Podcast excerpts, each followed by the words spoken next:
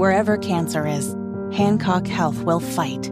In any part of you and in all corners of East Central Indiana. From Indianapolis to Greenfield to Knightstown to Greensburg. From hospital rooms to family rooms, we fight. With technology and medicine, with care backed by the wisdom of Mayo Clinic. For you, for your family, and for your future in Decatur County. We fight cancer here. HancockHealth.org slash cancer. Hammer and Nigel. Can you believe these characters are weirdos? So let's rock it. All right, you have give me a minute. I'm out of breath. What happened? Forgot my headphones. You see me sprint out of here? I just thought you had diarrhea. diarrhea. I forgot, I forgot, my headphones during Matt's traffic, and I just sprinted up and down the hallway to get them, and now I'm like, uh, impeachment articles are being finalized. Haven't seen you run that fast since we were told there were free donuts in the kitchen. okay.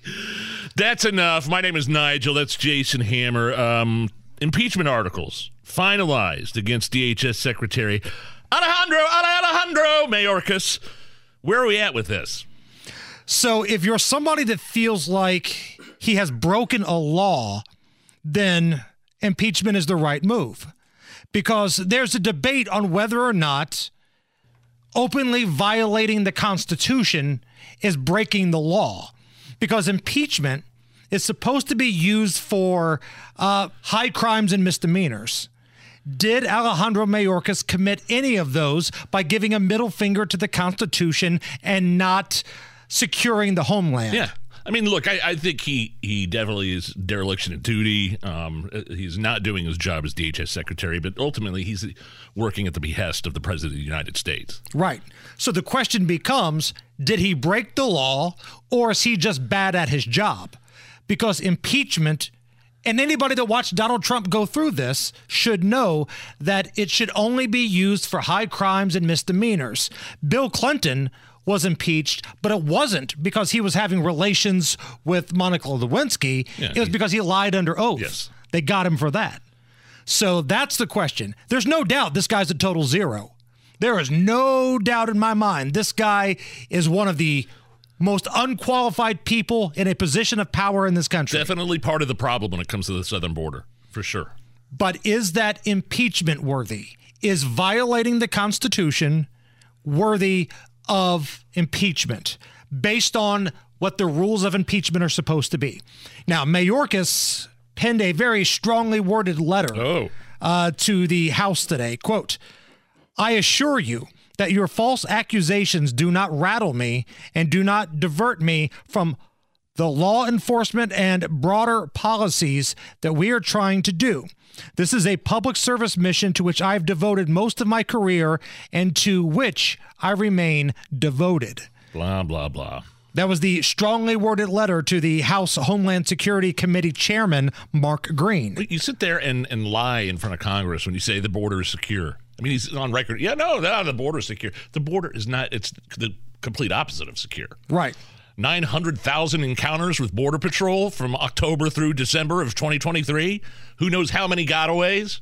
Now, no. if you have him under oath saying the border is secure, but the border's not secure, and he's openly violating what he's supposed to be doing, now we got a ball game. Yeah, well, there's, I mean, that argument is a matter of opinion. I would think, even though the opinion strongly, I believe, leans in our favor when we're talking about an unsecure border, but some could argue it's an opinion.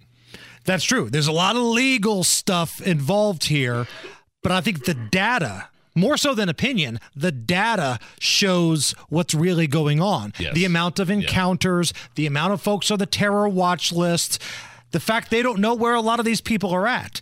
Uh, let's hear from the chairman of the House Homeland Security Committee, uh, Tennessee's Mark Green. Today is a grave day. We have not approached this day or this process lightly. Secretary Mayorkas' actions have forced our hand. We cannot allow this border crisis to continue. We cannot allow fentanyl to flood across our border, our criminals to waltz in undeterred. And we cannot allow a cabinet secretary with no regard for the separation of powers or the rule of law to remain in office. That is why today we present this committee with the articles of impeachment against Secretary Alejandro Mayorkas. Now, try not to laugh. try not to laugh as the House Minority Leader, Hakeem Jeffries, offers his perspective on not only Mayorkas, but what the Republicans versus the Democrats are doing in regards to securing America. What we see from our Republican colleagues time and time again is the exact opposite. They do nothing but put politics over people. Oh my God. The do nothing Republican Congress has no bottom. They have no vision, they have no track record, and they have made no progress for the American people. Extreme MAGA Republicans have done nothing about the economy, nothing about inflation, nothing about housing, nothing about health care, and nothing about public safety. Oh, come on. All they are endeavoring to do with respect to this sham impeachment is to run away from their do nothing extreme record and try to ex- distract the American people with this political stunt. Rest assured, everything you just heard right there from this Democrat and Democrats in general, whatever they're accusing the Republicans of doing, they're doing it themselves and have done themselves. You might as well have just been talking about the the the Democrats during the Trump administration. The only thing that may have been remotely close to being true is how the Republican House hasn't really done anything. They've got a small majority. There's been a lot of infighting. And he's right. The Republican House hasn't really done anything, but all the other power lies with the Democrats. And even before the last midterm election, it was a Democrat president, a Democrat Senate, and a Democrat House. And the crime situation. That's the one part of that statement that really just bothers me the most. Don't do a victory lap on crime because when you look at what happens in major cities, which are predominantly led by Democrats, look at the crime that takes place there.